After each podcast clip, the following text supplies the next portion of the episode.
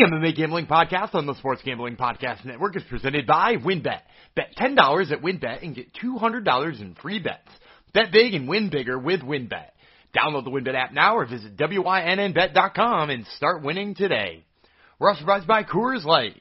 Get mountain cold refreshment delivered straight to your door via Drizly or Instacart by going to CoorsLight.com slash SGP. That's CoorsLight.com slash SGP.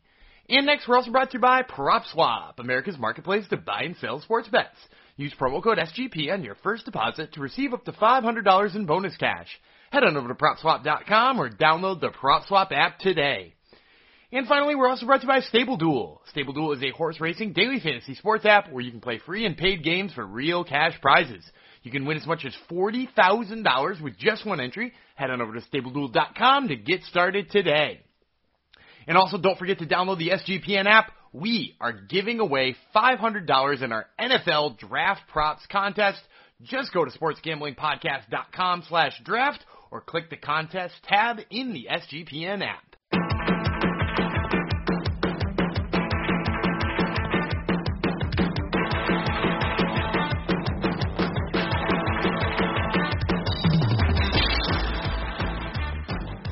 Howdy ho, DeGenerinos, and welcome back, or or for the first time, to the what is I was almost called us the MLB, but no, that's somebody else. The MMA Gambling Podcast on the Sports Gambling Podcast Network. We're gonna say this is episode 136 question mark. Now we'll go with episode 136 period. That, that's what it is. Um, let's dedicate this one to referee Mike Beltran for making my co-host Underdog Dreams come true, and him hitting his pick over the weekend. So good on you. Mike Beltran. So, um, thanks for coming to the podcast. I would be your host. Um, oh, I, I uh, almost forgot my nickname here. I do have a nickname, as per usual. I am the Dagestan Milk Stomper, Jeff Fox. Uh, thanks for coming to the show. Um, we got a packed episode for you here. Um, we're going to recap a big weekend in MMA, actually a very big weekend in, in women's MMA. Um, all three of the main shows of the weekend were headlined by female fighters. So um, kudos to all the organizations for that. Um, so we're going to recap that, and then we got just some. Since you're all the gens and you want the uh, the picks, you need action on every event. We've got some um, some juicy picks for you for PFL, which is coming up on. it looks like it's running Thursday again this week, but normally it's a, a Wednesday thing. So we're going to crack right into that. Um, for those maybe maybe for, for those of you who are just joining the podcast, you haven't listened to this podcast before. Um, hope you all know like the old uh, trope in cartoons where you have uh, um, the character has a angel on one shoulder, a devil on the other. That's kind of like how this podcast works. Um, I, Jeff Fox, would be the angel on your shoulder, doing you good, giving you all the picks that get you in the money, and then the devil on your other shoulder. I'll be my co-host. He he did you dirty again um, this weekend, but I guess he's been an angel enough in the past that we'll forgive him. But let's bring him into the show and see what kind of excuses he has for this week. His name is Daniel Gumby Vreeland. Hello. So first of all, I was devil. I was really curious when you said there was going to be the devil and the angel. I was really curious of which one you were going to make me because because I, I devil think you, obviously. I, but the, but I think you sometimes enjoy being the Chael Sonnen bad guy. So mm-hmm. I I didn't know I didn't know if I was going to get to be the angel for that. And I will also say this: you you said I did him dirty. Uh, positive number in recommended plays and a Bellator underdog for you. I don't know. I'm three and zero oh with Bellator. I, I'm pretty sure. Uh, I, I'm not sure what more you you need from me. Exactly. What more do you want from him? Dan um, is very good at cherry picking, finding the silver lining in his in his failures, which is good. It, it, good way to live. So, um, yeah, I'm too good right now to be the devil, Dan. So you're gonna have to you have to have the horns at least for the next little while and the pitchfork. I'll, I, I can live with that. I, I'll be all right with that. But it is balmy up here, so I, I could be the devil. It's it's finally in the um, MMA gambling podcast Northern Studios. It's finally hot. I think uh, in your American degrees, it, would, it was about 80 today, which is pretty wild for a April day since we had snow last week. 80 degrees up there. That is yeah. substantially warmer than down here, and I also like that you called it American degrees. yes. Well, the rest of the world uses Celsius, so come on. You guys. Yeah, that's true. but but but we we like being different. It's true. It is true. Um. So yeah, did you enjoy the fights this weekend, or was it was it um I think I might have just enjoyed it because I was winning all my picks, but um, was I being biased, or, or did you have fun watching the fights this weekend? So they they were pretty exciting. I would say. I, I don't know. I was pretty bummed out that Romanov got pulled. I, oh I was yes, really- he I lost was the chunky really- guy. Right. Yeah. Yeah. yeah. So What's the Uh, story? Have, have you heard any any dirt, Dan, on why Chase Sherman pulled out last minute, like super I- last minute? I uh I, I am not sure what happened, but I also will say uh that I I heard that they're rebooking it for next weekend, so it can't be anything too serious, right? Yeah, or or no failed tests or anything like that. So okay, right, that's good. right. That's good. All right. Um, yeah, because we um, that was easy, easy money. Maybe the the books will forget who Romanov is and and they'll give us a juicy line. Probably not, but hey, the guy can. I think I saw it post. I think I saw it posted at negative twelve hundred. Oh, it's even worse. Good. It's even worse than it was. Good to hear. And, and we also lost uh, uh since we recorded Manel Kape and um and the my underdog pick Su Mudaerji or Mudaerji Su. Uh, that fight fell through too. So we lost little guys and big guys. It was uh it was it was carnage, chaos. We ended up with 11 fights instead of 13. So too bad. and that was that was one of my recommended plays too. Was Manel exactly. Yeah. Exactly.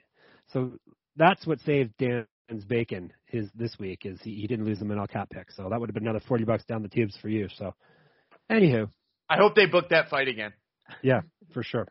For sure. Well, all right, so let's actually dive right into it and recap um, the three events we gave you picks for, um, two Bellators and a UFC um, from the weekend, all headlined by women, which I didn't really clue in until I was listening to um, those Irish guys, uh, Severe MMA, and, and um, Shawnee Sheehan mentioned. I'm like, oh yeah, I didn't, which probably is a good thing. I, I didn't. It's not even a uh, an odd thing that um, every event was was headlined by a woman, but that was the case. So we got those, and then we're going to get you picks for PFL, but only for the featherweights because secretly Dan must hate chunky guys. He always claims that he loves chunky guys, but he doesn't want to make any picks for chunky guys. So we'll, we'll get into that. But first, WynnBET. We got to get into the WynnBET first.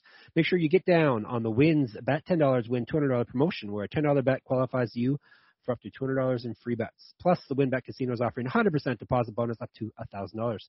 And of course, don't forget to get involved in their same game parlays with the Wins own build your own bet feature. All users can receive a $20 free bet when they win, lose, or push a three plus leg build your own bet parlay between Thursday to Saturday. Players can take advantage of the offer on the NBA playoffs. There's so much to choose from, and all you have to do is download the WynnBET app or visit wynnbet.com to get started. Offer subject to change. Terms and conditions at wynnbet.com.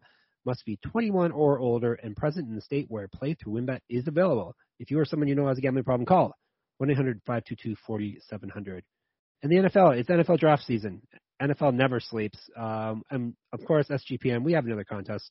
We're giving away another 500 bucks of Gumby's money in our NFL draft props contest. Just go to sportsgamblingpodcast.com slash draft or click the contest tab in the SGPN app, which you should download. It's a great app.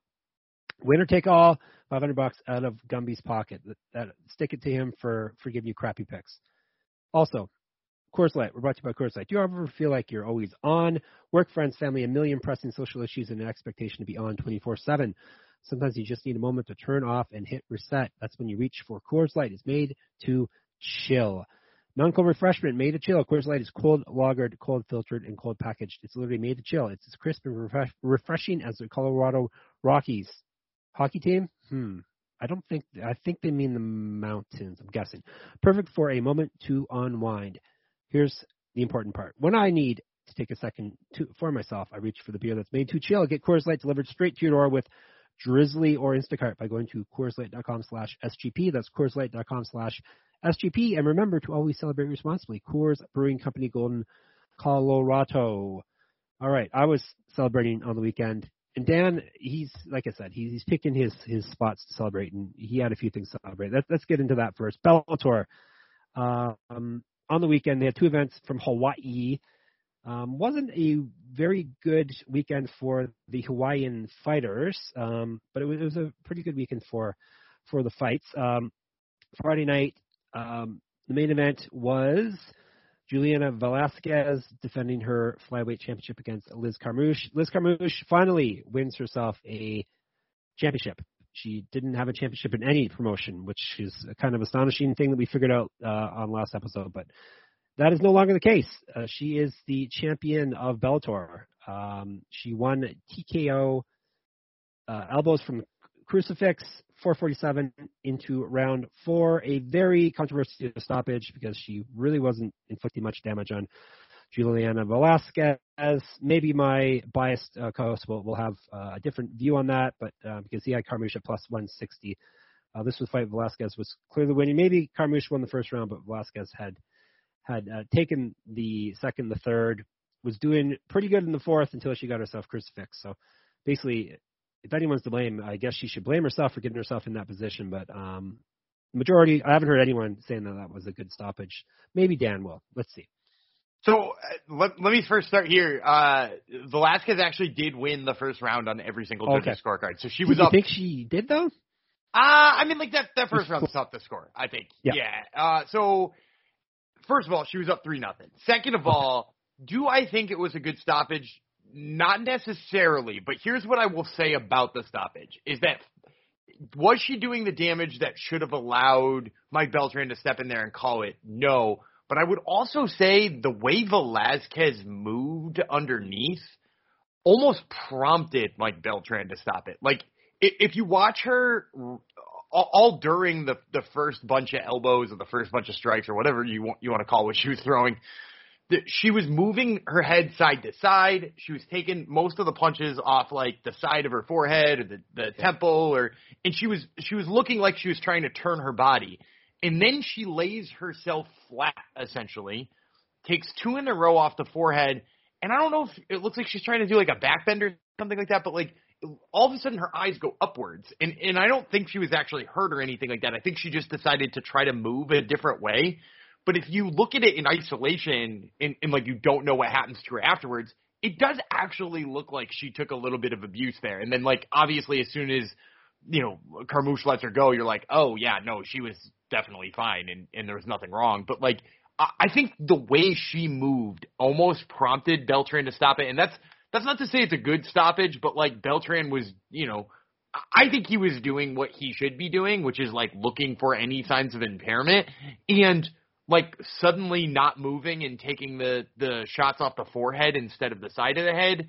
Um, well, you know, probably doing the same amount of damage. That change, I think to me, I, again, it's not a good stoppage, but I, I at least understand what he was doing.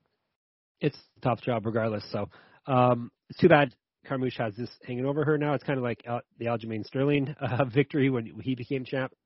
Um, sounds like they're going to run it back, so maybe she can pull Aljamain Sterling and and win more convincingly. Um, even though on paper this, that looked like a convincing win when you say you, you won via TKO elbows from crucifix, but uh, maybe she can win more uh, convincing next time, and and um, everyone will get off her back that way because it wasn't her fault. She did exactly what she's supposed to do the ref decided to stop it. Any other fights worthy of speaking of on the first night? Did you watch anything else that was that was awesome, other than guys pretending they got uh, kicked in the crotch when they didn't really? We're gonna we're gonna talk more about getting kicked in the crotch later, but you know, for for right now, uh, for right now, we don't need we don't need to talk about this anymore. we don't need to talk.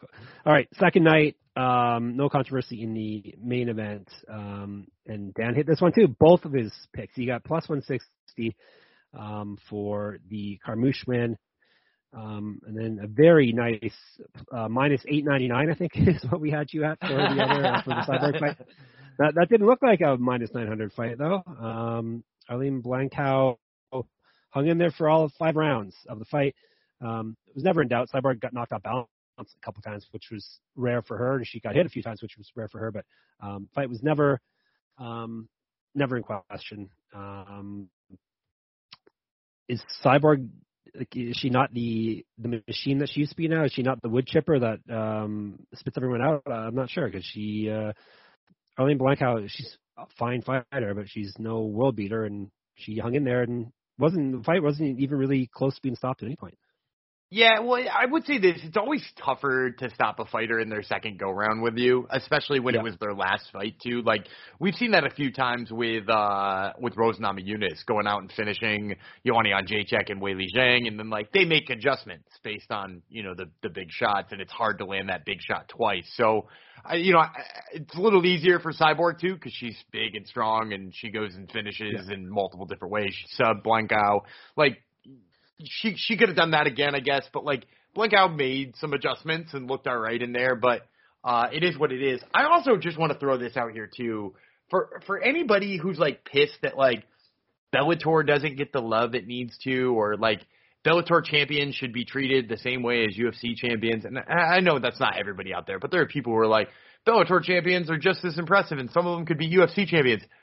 Do you want to know what one way ticket to never being considered the number one promotion? Make sure your champions after every single title fight they win, they call out a champion at a different organization. They're not Yep. they're not calling out anybody in your company because they know your company is is second rate. Uh so Cyborg calling out uh Amanda Nunes again. Like you, you could have you could have left the organization and gone and fight her again, right? Like that that was on the Yeah. table. You could have done it. She calls her out. Uh, Pitbull calling out Volkanovski. Um, we had AJ McKee talking about Volkanovski even before that fight. Like we got Corey Anderson talking about how he beat Glover and like if you feel like you're the best in the world, just call out some people in your division and want to prove it more and like say not say that like you need to go prove it in the UFC. It's true. You shouldn't even mention the competition, basically. Um, but that's pretty much been Cyborg's uh, mo all throughout her career, except when she actually was in the UFC. That's true. Yeah, like she Yeah. she's always looking for the she she really likes the payday she's getting from the company she's in, but also like she is a, a competitor in all senses of the word, and she really wants to prove that she's the best. She just Yep. chooses to not fight for the organizations that would seemingly let the general public believe that. Yeah, yeah, I don't see Cyborg UFC happening again. So um, even though her contract's coming up soon, but they um, kind of oil and water those those two when they were together. Uh, anything else from the event you want to speak of, Dan? It, it was a much much uh, better card than, than the night before. No, I I think you nailed it. There you go. But second rate promotion doesn't get more more attention than that from us, right? No, they they don't need to either. Like it, there were some some terrible fights. Uh, like you said, one guy got a TKO because the other guy faked a nut shot. Like what? yep. That's totally Bellator. But hey, we got a totally Bellator coming up soon. The very first fight on the UFC card was totally Bellator competitor competitors and totally Bellator finish. So um, we're going to get to that in a sec. First, Athletic Greens. We're brought to you by Athletic Greens and their AG1 supplement. So what is this stuff? With one delicious scoop of AG1, you're absorbing 75 high-quality vitamins, minerals, whole food source superfoods, probiotics, and adaptogens. What's an adaptogen again, Dan? it helps you adapt. Right, right. And it also helps you start your day right. This special blend of ingredients supports your gut health, your nervous system, your immune system, your energy, your recovery, focus, and aging, all of the things you're looking for from a supplement. And it costs you less than $3 a day. You're investing in your health. It's cheaper than your cold brew habit. AG1 supports better sleep quality and recovery. Athletic Greens has over 7,000 five-star reviews. To make it easy, Athletic Greens is going to give you a free one-year supply of immune-supporting vitamin D and five free travel packs with your first purchase. All you have to do is visit athleticgreens.com slash SGP. Again, that is athleticgreens.com slash SGP. Take ownership over your health and pick up the ultimate daily nutritional habit. Uh, daily nutritional insurance, excuse me.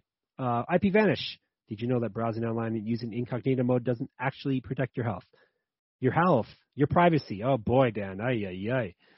Let's try that again. IP Vanish, Right, everybody. right doesn't help your health either. It might not help your health. No. Did you know that browsing online using incognito mode doesn't actually protect your privacy or your health? That's right. Without added security, you might as well give away all your private data to hackers, advertisers, your ISP, and other prying eyes. That's why I use IP Vanish VPN to make it easy to stay truly private and secure on the internet. IP Vanish helps you safely browse the internet by encrypting 100% of your data. This means that your private details, passwords, communications, browsing history, and more will be completely shielded from falling into the wrong hands. Even your physical location will be hidden. IP Vanish makes you virtually invisible online. It's that simple. You can use IP Vanish on unlimited devices without sacrificing on speed. Your computers, tablets, phones, even devices like your Fire Stick when you're streaming media. Whether I'm at home or in public, I don't go online anymore without IP Vanish. IP Vanish is offering an incredible 70% off their yearly plan for our listeners with a 30-day 30-day money-back guarantee. That's just like getting nine months for free. IP Vanish is super easy to use. All you have to do is tap one button and you're instantly protected. You won't even know it's on. Stop sharing with the world everything you stream, everything you search for, and everything you buy.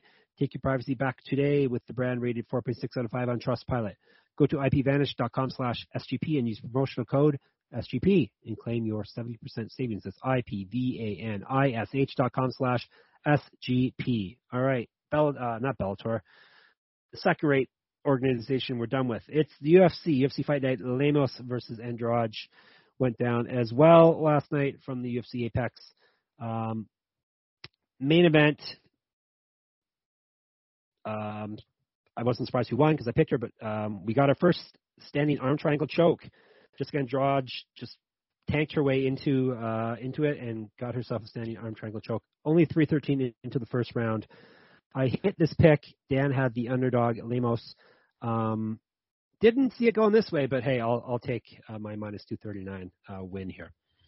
Yeah, and and I think when we broke it down, I said to like Andrade early in a fight is is possible here. I think I liked Amanda Lemos the longer the fight went, and it didn't go very long. Uh, but I will say she looked really good on the feet, didn't she? Yep. Uh, yep. I, I mean, like the leg kicks were there. She looked like she was destroying Jessica Andrade's front leg. Um, Andrade didn't get the takedown she needed, so she got the submission standing instead. yep. Um, but uh, yeah, Lemos looked good. I just think ultimately, like it didn't work out for her that it could go deeper. But I think the work she was putting into the legs into the body, I, I, I think ultimately that probably would have paid off in the long run if there was a long run. But uh, yeah, with Jessica Andrade, you never know. That's a coin flip. Yeah, she's still got a future, I think, in this in this sport for sure. Lemos uh, looked looked just fine. Um, you don't expect to get standing arm triangle choke. So, have you ever won a, a match that way, Dan? I've gotten an arm triangle choke from the bottom, uh, but I've never. Because you're but I've never. Bottom. Yeah, but I've never gotten a standing one. So, um, Aljamain Sterling actually has one in the UFC from the bottom as well. Yeah. Um, I can't remember who he caught with that. And then you can also see the other Gumby, my namesake, uh, Jeremy Horn, got a arm triangle from the bottom on Chuck Liddell, put him out cold. There you go. Um, what are we doing with Andrade now, Dan? Man, you you got to imagine she's got to have one of the top women in the strawweight division, right? Like I, I know we talked about before. Marina Rodriguez seems like she's punched a title shot, but like the timing. Who? Marina Rodriguez. Who? Marina Rodriguez. Oh yeah, yeah, she's good. She's good. Yeah, Marina Rodriguez uh, was is like right there for a title shot, but with like how long it is taking Rose Namajunas, Carla Esparza to get here, plus how infrequently Rose fights, there's a chance Rodriguez fights again, and if it is, she does, like this would make sense. If not, maybe Mackenzie Dern. Um, like either of those two matchups would work for me. Yeah, I'd I'd uh, watch other of them. That's good booking, Dan. Good booking. Um, we nailed the second one totally nailed the second one. It was it was awesome to watch too. Claudio Puelles minus one ten. Somehow we it was basically a pick'em fight, and we wondered why, but but we took it. Um, very he, he was just incredible on the ground. Um, we said if Clay Guida decided to take him down, he was going to get in trouble, and Clay Guida took him down and was in trouble numerous times. A super quick, slick uh, knee bar, 301 into the first round. You're the grappling nerd. You uh, you can break it down. I mean, it was uh so first of all, that's his third knee bar, which is Yep. pretty it's pretty wild. Uh but so the other fast on the ground. he's fast on it, but also like it's really interesting the way he attacks him. So a, a lot of guys when they attack leg locks make it really clear they're attacking leg locks. Um but he like waited until this transitional moment where he kind of almost let Clay Guida pass the position he was in and attacked as he passed and like basically took his attention off of his legs, which is really smart to to add that little bit of misdirection because not a lot of people you know allow you to be on their legs for any extended period of time. So when you go for them, they see it, they stuff it, they punch you in the head. Uh, he doesn't allow that, and plus the fact that like a knee bar is a little bit harder to get punched in the head during versus like a heel hook where they can sort of just bend at the knee and throw a right hand right to your your brain. So it, it's both smart in the types of submissions he's attacking, the moment, the misdirection.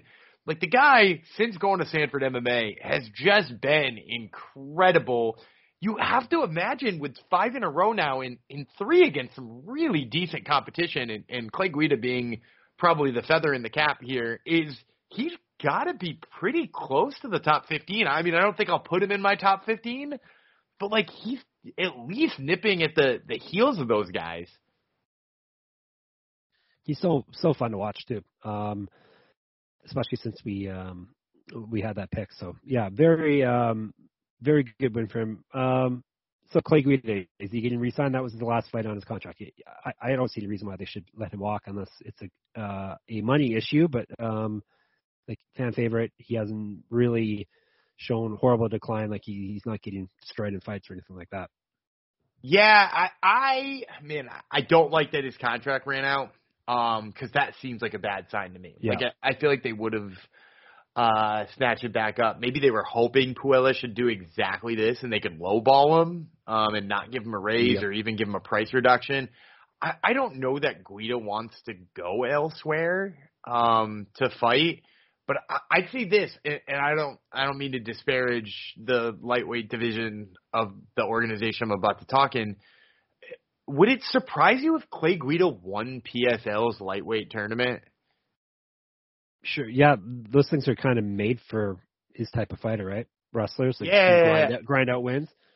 Yeah, and and I just think he's kind of the yeah, like you said, he's like the right crew for that. And look, he'd he'd have to fight, you know, Jeremy Stephens, who I think he'd beat, or Clay Collard, or Raush Manfio, and like, the, you know, those guys are tough. But like, man, like I, I do think he could at least hold his own in that crew. And like, like you said, he's got that terrible style for everybody where he doesn't take damage and he lays on you and like he he puts an incredible pace on you. So like he'd be good for the playoff portion of that too. Y- Like I, I wouldn't be surprised if he chose to go that route. Um, you know, I, I'd still like to see him in the UFC. That's, every time he fights, it's a lot of fun. But um, you know that that contract expiring and there being options where he could make probably more money than the UFC is going to offer him. Kind of a bummer, but like I, I think the door is definitely open for him to leave. Um, someone who's not leaving anytime soon. Probably we probably have decades left of her. Oh. Because this is still the Maycee Barber era, Dan. She uh won 30 27 30 27 30 27 over Montana De La Rosa. As I predicted, she was able to actually no, I didn't predict that this would be a, a well, I, I guess it, it was predictable that, that it turned into an ugly fight, but I didn't think Barbara would want decided uh, to show that she was a grappler, but her grappling uh, held up over De La Rosa. Actually, she bested De La Rosa with her with her grappling. It was an ugly fight. It wasn't much fun to um, to watch.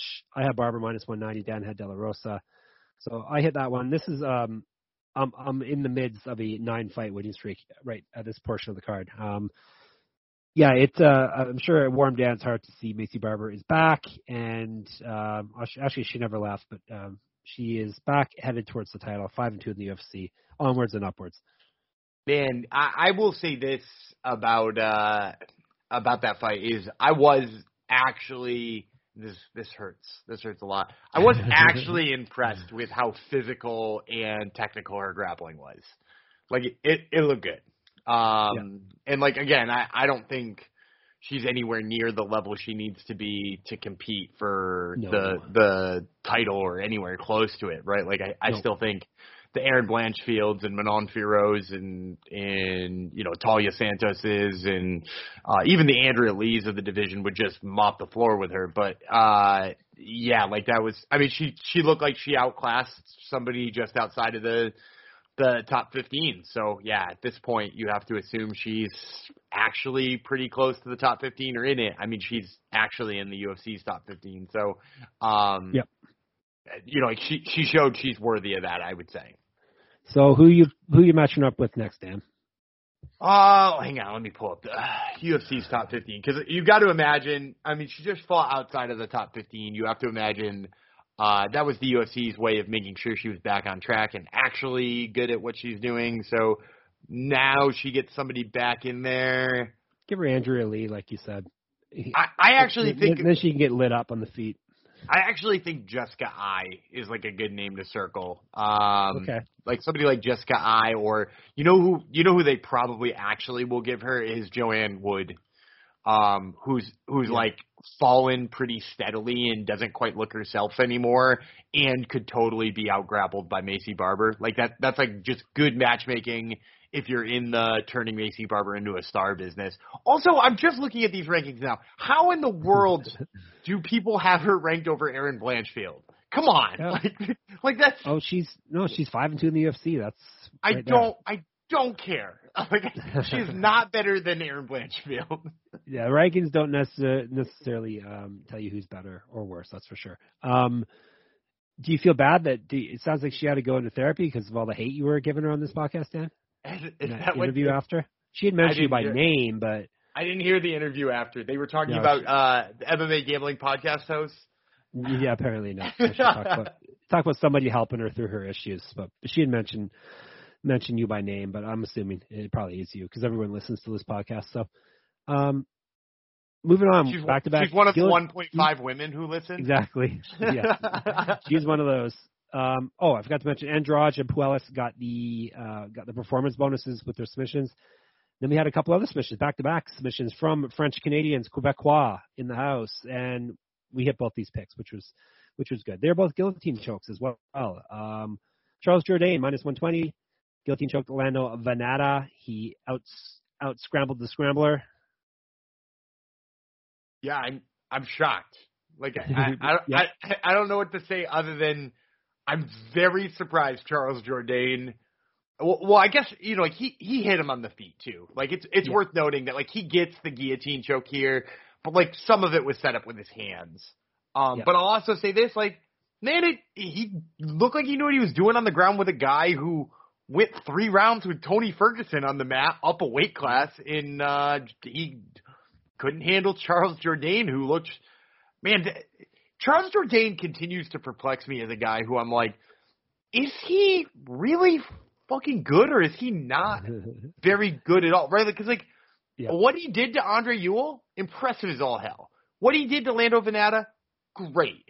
Uh what he did to Dooho Choi really, really, really good. His fight with Josh Culibao, which ended in a draw, like kind of bad. He got D'Arce choked by Julian Juicy J Erosa. Like, I, I mean, like, man, like I just wish I could see what his actual, real potential ceiling is because it, it it's sort of hard to see right now. Yep. Hopefully we still get juicy minus 120 odds on him. Um, then Power Bar, one of our favorite nicknames because we don't know what it means. Um, Marc Andre Barriault. Um, submission guillotine choke, 236 into the first round. Both these, yeah, both French Canadian guys, both guillotine chokes. One of them at 232 in the first round, one of them at 236 in the first round. Back to back fights. Pretty wild. Um, Marc Andre Barriault, uh, guillotine choke. Dan's second favorite fighter, Jordan Wright, which I'm sure you were very happy at, uh, to see happen. Yeah, I mean, like this is uh this is what I needed uh for the letdown I was eventually going to have in the Maycee Barber fight. Uh, but it continues to prove that uh, Jordan Wright is kind of a weird, uh, one-dimensional fighter who is just going to throw spinning shit and get a knockout or get beat in like the funniest way possible. Yeah, he's got to he's got to catch some L's for a bit to uh to even up um his record from from padding it to start off his career. So we had that minus 180. Uh, that was the starting of the main card. Then the prelims. Um, Sergey Khandozhko versus Dwight Grant. Fight of the night. Uh, Khandozhko Honda. Um, TKO punches. Second round, 4 15 in. I had this one at minus 120, so I was happy to see that. He messed up Grant's eye. Both guys actually uh, cracked each other pretty good. Um, so it, it was anyone's fight until it wasn't. Yeah, and and actually, it's worth noting too, uh, as, as far as uh, you know, sort of de- defending my my pick here, Dwight Grant. He he did win the first round uh, on every Yes. single judge's scorecards. He looked damn good doing it. Like you said, they both cracked each other. They win fight of the night. Uh, both of them taking home an extra uh 50k. But like, man, Dwight Grant.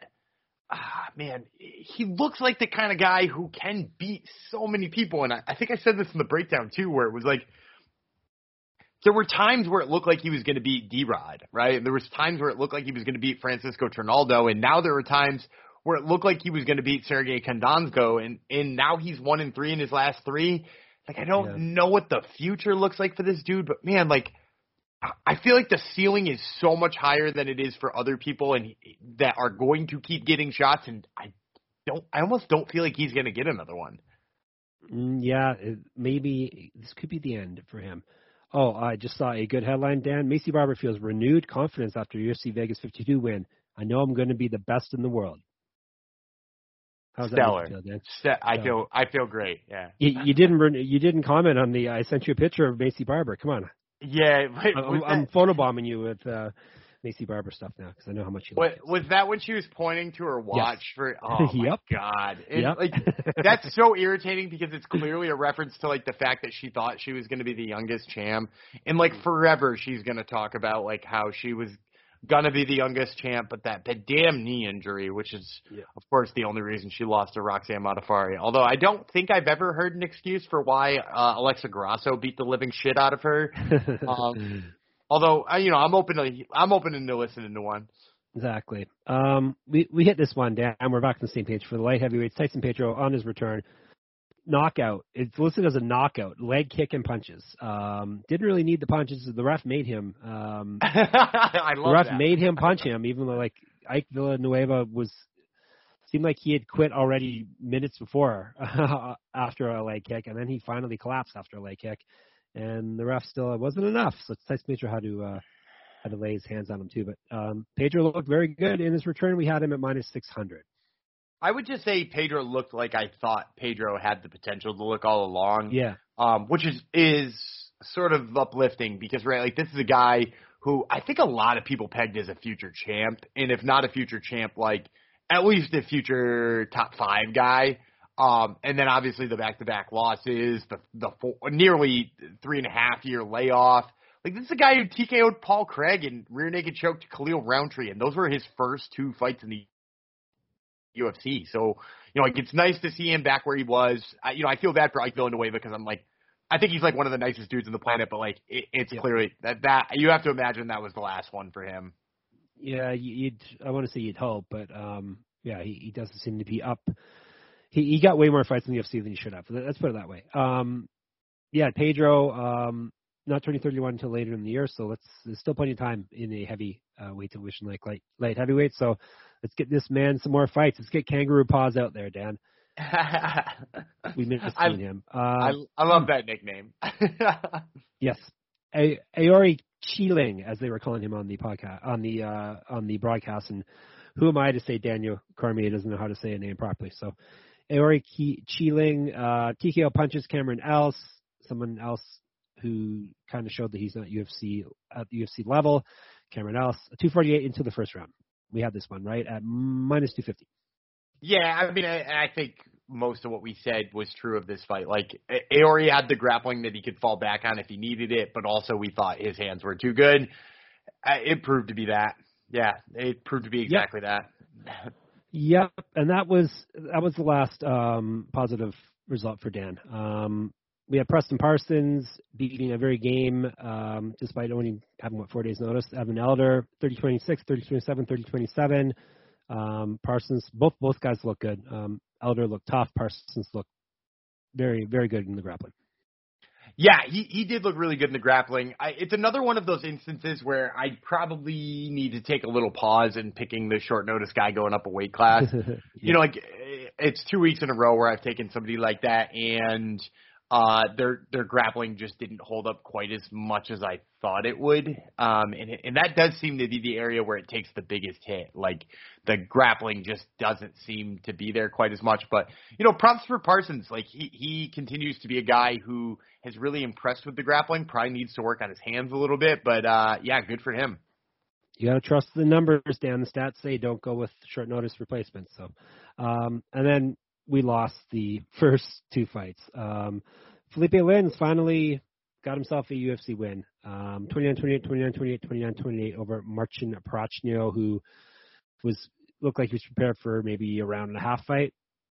Yeah, he he's always come out kind of like a bat out of hell. Like that, I, I think Yeah. I said it in the breakdown. Like that's what cost him the fight against uh, Sam Alvey. Um, Yeah. And I thought it was going to help him here because he was going to be pressuring a guy who is usually complacent. Lins looked really good, not just uh, in his ability to keep his composure, but also like you know throw enough to actually win a round, uh, which Yeah. he hadn't been a heavyweight.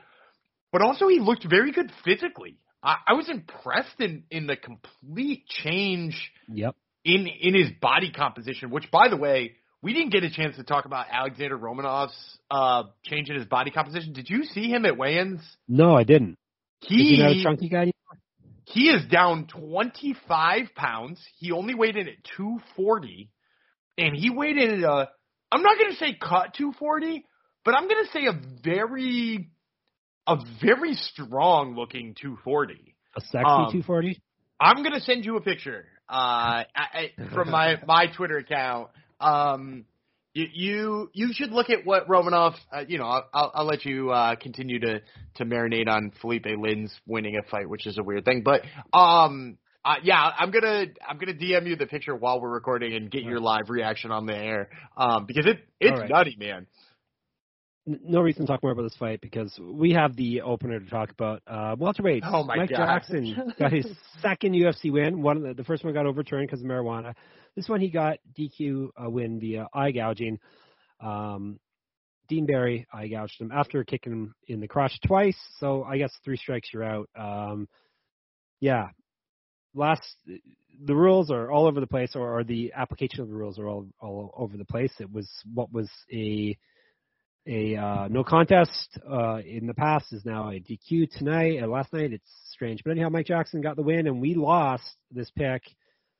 Uh, we had him at minus one thousand, Dean Barry. Uh, so people who had Jackson at people who had Jackson at plus six twenty five are laughing. Um, if they had him at plus six twenty five to win in the first round, no, sorry, if they had him to win in the first round, they must have got an insane number. But I don't think we really have, have to say anything about this fight. Neither guy really look like they're UFC caliber at this point. Uh, they definitely aren't. Um, but I would also say this very interestingly, um, because because there's a lot of things to come out of this. You're you're right. D Barry is not UFC caliber, which I thought he was probably. He's not ready yet. That's all. Yeah, like I, I, he needs a ton more fights before he's ready. Like he, he should just be fighting for Cage Warriors right now. Like that, that's the bottom line. He, Yeah. he needs three, four more fights for Cage Warriors. Probably a loss in there, like would help him. Um, and then he could fight in the UFC. I would also He lost say last that night, bud. Oh, he did lose last night. He, he, he lost last night, which is a wild sentence.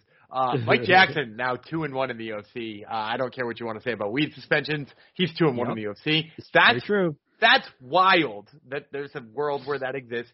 Um, also that he's going to get a win bonus out of all this, and Yep. probably a fourth fight, right? Like they're going to find another prospect Yeah, on or, the or up. rerun this one. or rerun this one or what. But like, tell tell me whether or not this is a hot take or not. Dean Barry Ooh. deserved to be disqualified. Like, yeah, after you yeah, kick like guy in the in the balls twice and then do an eye poke, sure. Even if there was, people always want to claim uh, fighters are playing things up or acting, but if like you have no Who proof, cares? You you shouldn't Who say cares? those things. But yeah, Yeah. three uh three fouls within less than four minutes of the fight. I think that's uh that- that's quite all right that that he uh that he lost the fight. Yeah, and I will also say this too. Like, he, I, I don't know if you saw his statement immediately after about how he believed Oh, that Mike. it's always the same. Did you did Yeah. you see did you see the reaction to eventually what what came of uh the hate he got for that statement though? No, I didn't know he got hate for it. That's good though. So yeah, yeah, everybody saw that statement where he was like, Mike Jackson is faking on all three of the fouls I committed, and uh, so he, he released some statement through uh, you know one of his interviews that he did afterwards. Got tons of hate. Dean Barry currently doesn't have a Twitter account. he he deleted his Twitter account after losing that fight. oh, good, good. Take that. Fantastic, fantastic. Irish. All right, all right. Before we Yes. before we move on and we we've completely abandoned this card. It's a Go to your- sexy 240, Dan. That, that's, Dude, that's it- my decision. It is it is a sexy 240. Romanov is going to be a problem at 240, man. Like that is that's a dude who's going to hurt some people. Maybe he's going to end up at light heavyweight, Dan. Man, I don't even think I could wrap my head around that. But like, but like 240 Romanov is already kind of a lot to wrap your head around. Yep. No kidding. No kidding. Boy. Um, so that was that was that. Um, oh yeah, the results. I was nine and two. Oh, it started off bad. Um, lost that Dean Barry fight, and then I lost the Proc- Prachnio pick. But then it turned around because it was a good night for for the uh, betting favorites, the chalk. Uh, not many. Uh, what which underdogs came through? Mike Jackson, technically, he came through. Uh, Lins, Lins came through, and that is it. We had a lot of like very close odds, pick'em type odds, but technically the only two underdogs um, came through in the first two fights. And Does that mean you I- does that mean them. you had all 11 favorites? Uh, apparently, yeah. I, I, I because I had uh, I had underdogs. Uh, I had at least well, I had Mudaerji. He fell off. He was an Mm. underdog. Oh, that's that's right. Um, yeah, and Puelles was. It depends. So he was underdog in some books. I think I saw him at plus 100 or some places. So, um, so yeah. Um, hey, this year the I haven't put in this week's stats yet, but the the favorites are coming through big time uh, this year. 69% this year. Um, favorites are coming through. and what and what's your hit rate right now? Um, hit rate 69%. There you go. Boom. um, so yeah, I went nine and two. Dan went five and six. Uh, I won 349. Dan lost 313. So on the year, I'm at 69%, picking every fight. I'm up almost 1,200 bucks now. Can you believe that? 7.4% return on investment. Dan 59%, uh, down 1,200 bucks. So we're we're pretty much. Um, if I give you my money, we're even, Dan. there you go. That's what we're doing then- for you guys out there. There you go. Uh, recommended plays. Dead had Manel Kape or Cop, but that fight fell.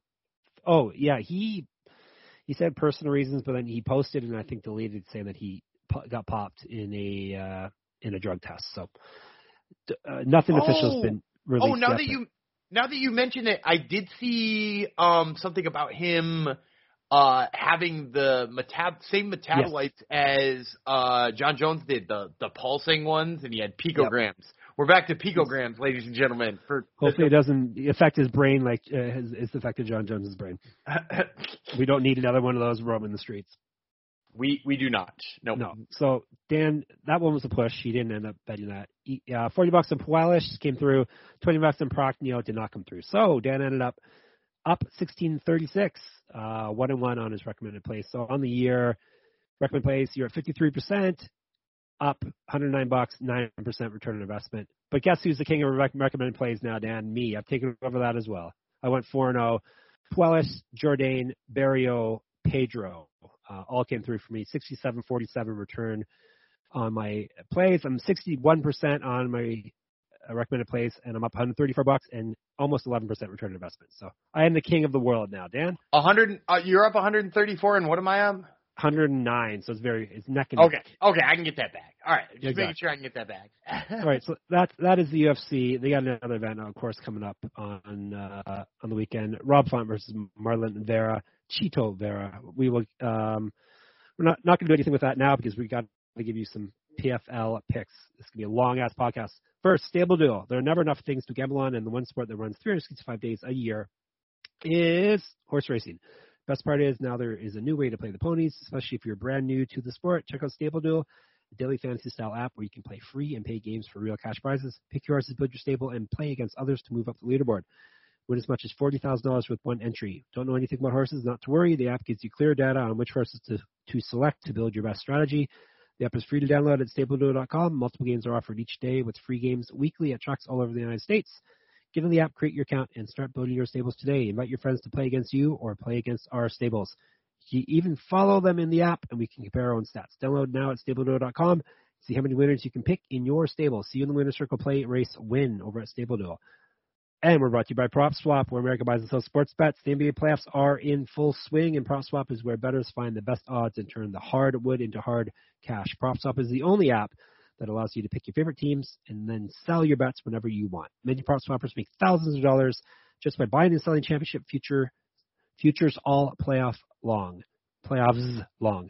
This allows you to win over and over without your team ever lifting the trophy. Go to PropSwap.com or download the free PropSwap app today. PropSwap has fantastic features like filtering listed tickets based on the best value, a free activity feed to stay in the know with all the big sales and red hot tickets for sale, loyalty rewards program that turns your ticket sales into extra bonus cash and a first deposit cash match. Use promo code SGP on your first deposit and PropSwap will match your deposit up to 500 bucks. Join the real sports bettors on PropSwap where America buys and sells sports bets. All right. Just don't sell your Phoenix Suns futures yet. All right, moving on.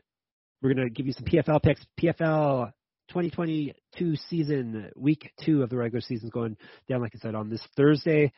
Um, 5:30 p.m. Eastern is the start time. It is on ESPN two, the main feed, uh, ESPN Plus for the prelims, and it's happening in Arlington, Texas. So um, it is this week. We've got the heavyweights and the featherweights, but Dan wants us to ignore the heavyweights. Why, Ex- explain to the people why you don't want to break down uh, the heavyweights. So first of all, it would be a ten fight card if we were breaking down everybody. So And we're uh, long enough. yeah, yeah, we're we're nearing the end of an episode as is. But here's the reason I will mostly say that is as a rule when I was looking at uh the heavyweight fights. First of all, odds very wide on almost all of the heavyweight fights. Um, Okay. you know, you got Henan Faria at negative 400. You got Bruno Cappelozza at negative 500. You got Ante Delija at negative 400. Uh, you got Dennis Goltsov at negative 500. So like we are that that's all but one heavyweight fight that I just gave you right there, where the closest odds um, that you can find anywhere is negative 400. So I, here's here's my hot take on if you want my heavyweight picks, take the favorite. there you go. Why is this a recorded event again, Dad? And all the favorites won? It's not a recorded event, but I will just Are say you like sure though? uh, who, who knows. Um, that that was PFL Challengers, which I almost see as a completely different event. But like, here's what I will say: like, I I think these heavyweight fights have not been properly booked, um, and they are just trying to get like the guys who should have a win a win, um, and they're all gonna get it. So yeah, I, I would just say like I don't know, ignore it. Ignore it. All right, let's do it. But you like the featherweights. I love the featherweight matchups. I think they're so good. All right, let's let's make some picks then. Well, Dan will make picks. Some of these some of these guys I know, but I don't know the first one we're going to do. Alejandro Flores and Saba Bolaghi. Um, Flores is El, El Galito. Do you know what that means, Dan? Uh, the little G A L L I T O. cook cookie. The rooster. Oh, Well, so close, Dan. if you The change that I to an E, I believe. I believe it is tiny cookie. Oh, tiny cookie. All right. Let's, uh, galleta. Let's tell you about Bolaghi first. He's 14, 2 and 1, three knockouts, four submissions. Never been finished in a fight. This will be his PFL debut. He's coming in off of two straight wins. Uh, last one via knockout. Don't have his reach stats, uh, unfortunately. Plus 125.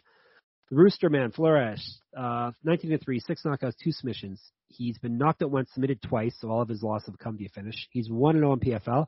He's won three straight fights. He was on the contender series where we went 0 1. He's two years younger than Bolaghi, three inches of height uh, in his advantage, minus 155. What can you tell us? So first of all, I would say uh, we we should not worry too much about uh, the fact that uh, uh, Flores lost on the contender series because he did lose to Rafael Alves, who has now beat Marc Diakiese since then. Um, so like a legit loss. But I'm still gonna go dog in this first fight. I like Really? so I, I like Saba Bolaghi. Uh, here here's what I'll say about him. He was a uh, German national team wrestler.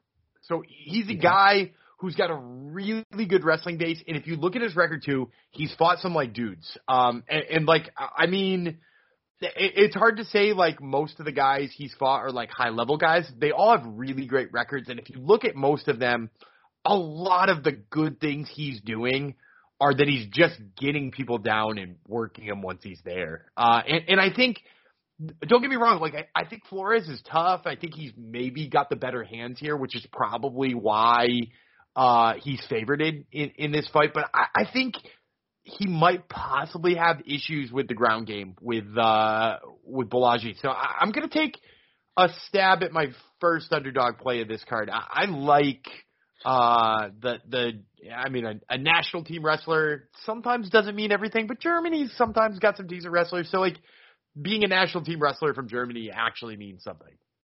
This is a very big card for wrestlers, uh, as you see coming up. And Dan also um, had a teaser there. He said his first underdog pick, meaning there could be more. Um, moving on, Sheymon Moraes versus Boston Salmon. Two names I do, do know because they used to be in the UFC. Um, Salmon's nickname is Boom Boom. He's eight and three with five knockouts. He's been knocked out himself twice.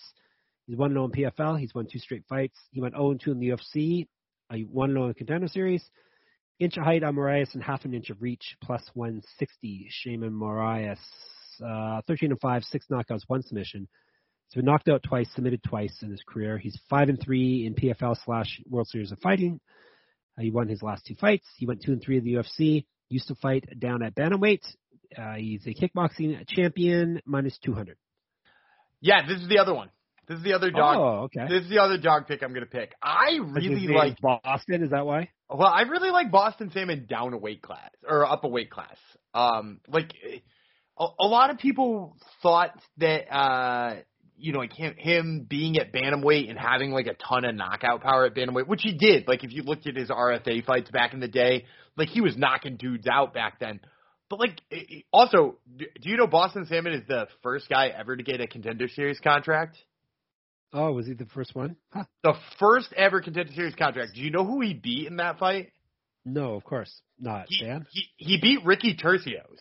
Oh, uh, I know that guy. That weird guy. The Which funny weird is- guy. which is very crazy. And now, like, I actually think up a weight class, he's going to be so much more dangerous. Um, and, and we saw a little bit of that. Um, so he had to fight on the the PFL Challenger Series to get into this. So he fought like a month and a half before this event. And my goodness, did he look much better up at at featherweight? I, I think he looks like he probably always should have. Uh, he's got more energy. He looks like he can push that pace and I don't think the knockout power went away. He got a stoppage. It was a corner stoppage from just like doing damage to the face. But like, I, I think he is a dangerous dude, and I think the thing about Sheymon Moraes is like he's also always been dangerous too, but he's also been hittable. Uh, and if you like look at a lot of his losses, like they're they're the people who just touched him up, right? Like Andre Fili really touched him up pretty badly in that fight, and he ate a ton of punches from Sodiq Yusuff. And yeah, those guys are definitely better than Boston Salmon, but like man, like he he just gets hit kind of too much for me. Uh, so yeah, I like Boston Salmon here as as another underdog in this this uh card. Not only are we giving you PFL picks, but Dan's trying to get you a bunch of plus money here. Plus 162. That, that would be a, a nice score if it comes through. All right. Speaking of wrestlers, uh, I told you what wrestlers are coming up. Uh, Kyle Bochniak versus Bubba Jenkins. Um, Bochniak, Crash, Jenkins, Badman.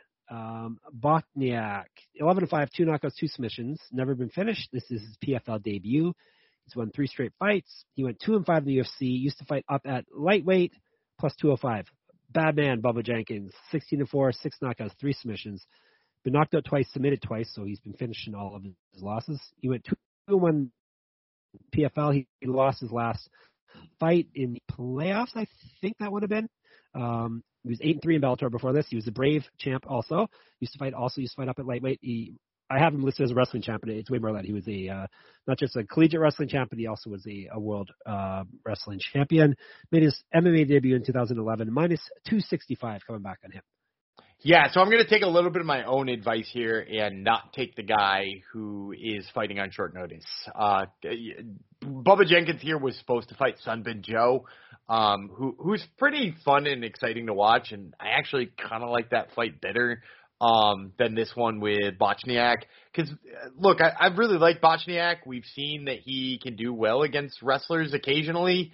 Um, like he he did really well, like uncharacteristically well against Zabit Magomedsharipov, but like I, I just don't think on short notice he's like a good match here for Bubba Jenkins, who I I, I think is just going to absolutely out wrestle him on every single chance. Like Charles Rosa out wrestled Bochniak. Like I think Bubba Jenkins should have no problem doing so. So yeah, I'm I'm going to take the the big favorite here in Bubba Jenkins. I, think you know the loss he had in the playoffs last year to Chris Wade, who by the way we'll talk about momentarily, um, kind of fluky because he's beaten guys who uh should give him more trouble in the wrestling than Chris Wade.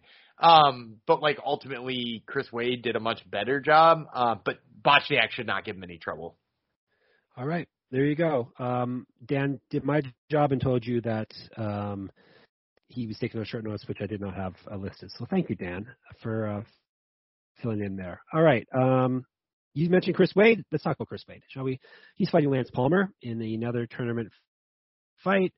Palmer, do you know Palmer's nickname? There's a couple. There's good nicknames in this in this fight, Dan. Um, let's see. Hang on one second, because I've interviewed Lance Palmer before. Is he the the party? Yes, he is the, the party. party, Lance, Dan. Lance the party Palmer. Yes. Do you know um, two nicknames for Chris Wade?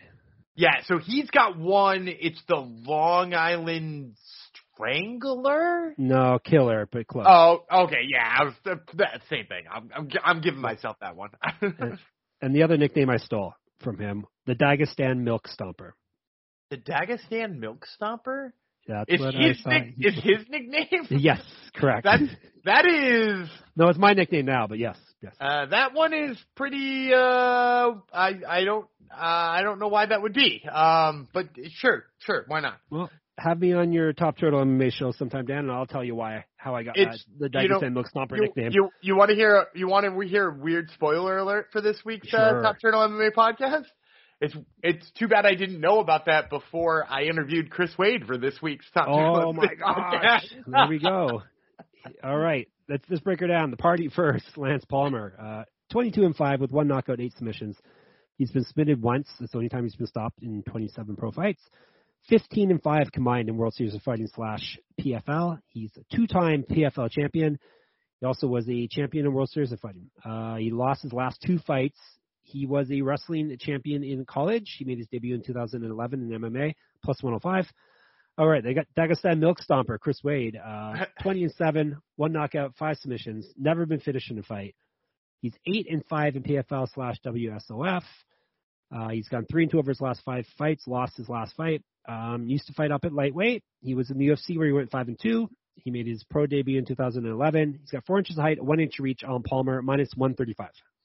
Yeah, worth noting Chris Wade left the UFC on his own volition too, because Yeah, he's coming 5 off and 2 record, it doesn't get you cut, usually. Yeah, coming coming off a win too. Um, Yeah. and, and he didn't fight too good of dudes. Like I mean, beat Christos Giagos and Mehdi Baghdad, and um, but like his losses were to Rustam Habilov and Islam Makhachev, uh, which is not not an easy resume at all.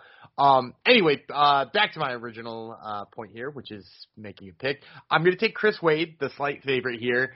Um, look, the the biggest issue I have with Lance Palmer is that when he has trouble wrestling somebody, he loses a fight.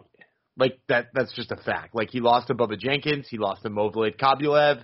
Uh he if you want to go way, way back to World Series of Fighting, he lost to Andre Harrison, who didn't let him wrestle him. Like if he can't wrestle the the guy he's fighting, he loses.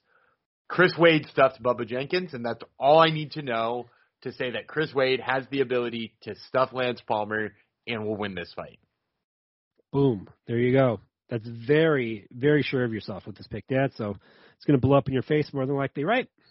Um, not not not usually. Although he does have the top turtle MMA stink that you you talk That's about. true. He has that stank on him. Is he going to stomp the Dagestan milk out of? Uh, out of I Palmer, don't. though? I don't even know what that means. I don't even begin to have an idea of what that He means. probably tr- he probably trades with Dagestani guys, right? There's a lot of them in Long Island, right?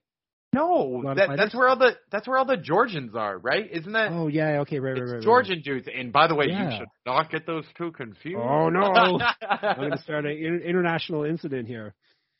yeah, they they don't they don't like being Russian, like being called Russian. Like that's a that's a big no no.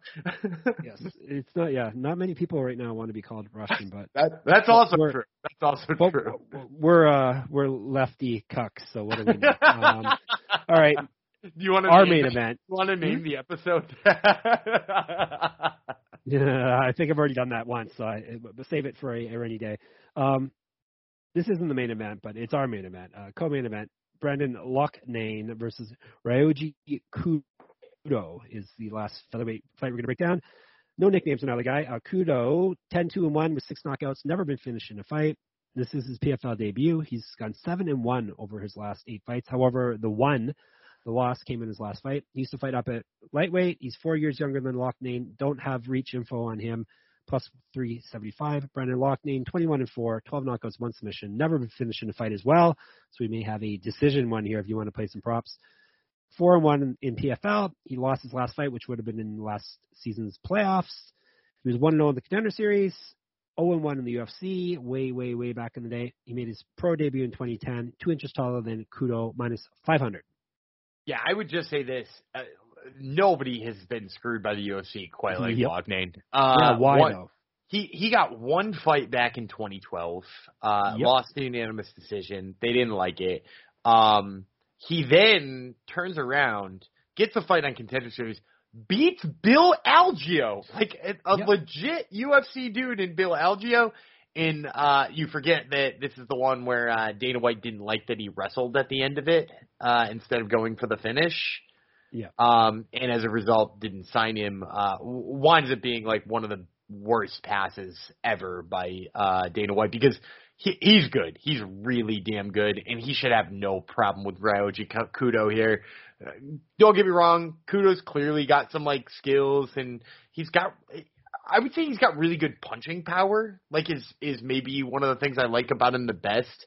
Um, but ultimately, like I just don't think he's as sharp of like a boxer. And as I kind of mentioned, Long, Longnane uh, can wrestle a little bit, which I, I think people forget about all the time. And what he does is that like while he is an excellent striker, I like totally wouldn't be surprised if he decided to go out there and wrestle Kudo. So um, yeah, the the answer is Longnane all day here. And like yeah, does the the big number kind of scare me away? Sure, but uh, he he's still gonna win this fight.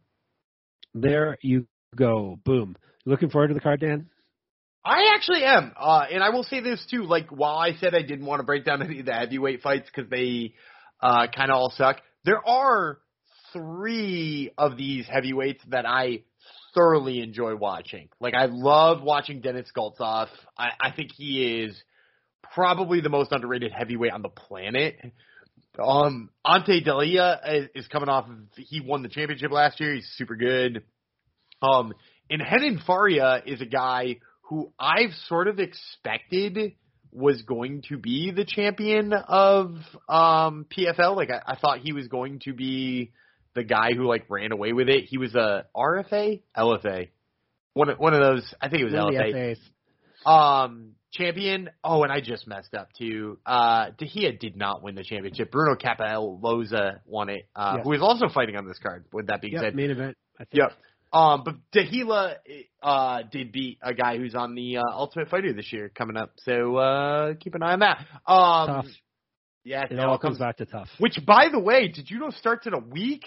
Oh boy, I may I may watch the um the actual fights this year. We'll see not all the other nonsense, but the fights at the end. They still will, have fights at the end, right?